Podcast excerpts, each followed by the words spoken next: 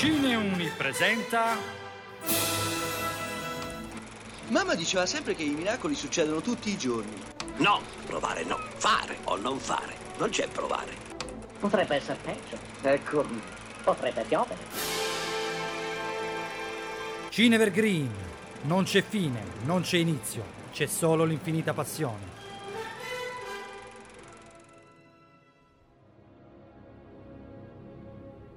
L'unico verdetto è vendicarsi, vendetta.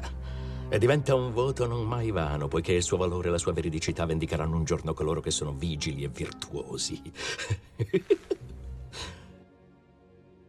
Ciao a tutti, sono Marta e per chi ama le trasposizioni cinematografiche dei fumetti avrà perfettamente capito di quale film iconico stiamo parlando, V per Vendetta. Il film è del 2005, diretto da James McTeague, liberamente tratto dal romanzo fumetti della DC scritto da Alan Moore, ben noto per Watchmen, e illustrato da David Lloyd. Venne prodotto e adattato proprio per il grande schermo dalle sorelle Lena e Lily Wachowski ed interpretato da Hugo Wallace Having e Natalie Portman.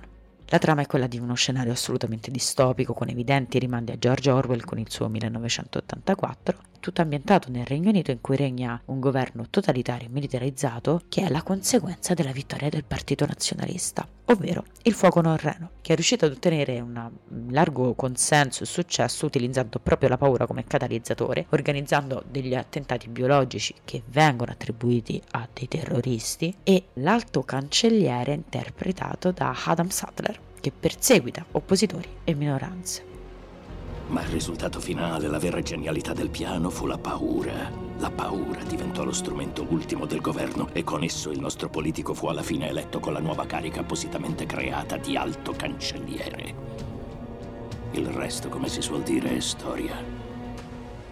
Chi vi si oppone è questo individuo ignoto che si fa chiamare V, con il volto sempre coperto dalla maschera di Guy Fawkes. Ovviamente il dualismo evidente e l'immaginario di uh, questo film è non immaginifico ma estremamente realistico e rende la pellicola per questo particolarmente amata per il valore simbolico che porta con sé, ovvero il fondamento per cui l'azione di ognuno fosse anche quella semplicissima di andare a votare assume un ruolo definitorio rispetto non solo a chi vogliamo essere ma anche a chi vogliamo affidare il governo comune. Per questo il tema del film è particolarmente amato ed è diventato simbolico persino di alcuni movimenti politici anche nostrani in generale. Rappresenta l'allegoria dell'oppressione e alla lotta alla stessa. Infatti molto spesso vediamo la maschera di Gay Fox utilizzata in varie cortei ed esponenti di vario tipo, come anche Anonymous su cui è stato fatto un film. E a tal proposito David Lloyd dichiarò che proprio la maschera di Gay Fox è diventato un marchio collettivo.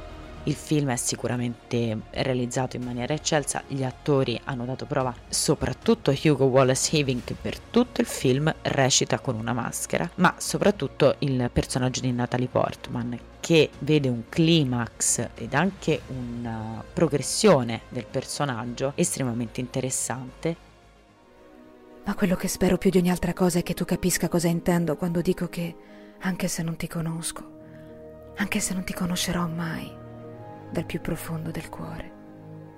Io ti amo.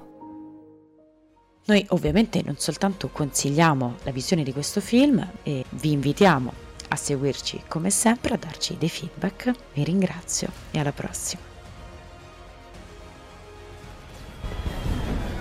Chi era lui?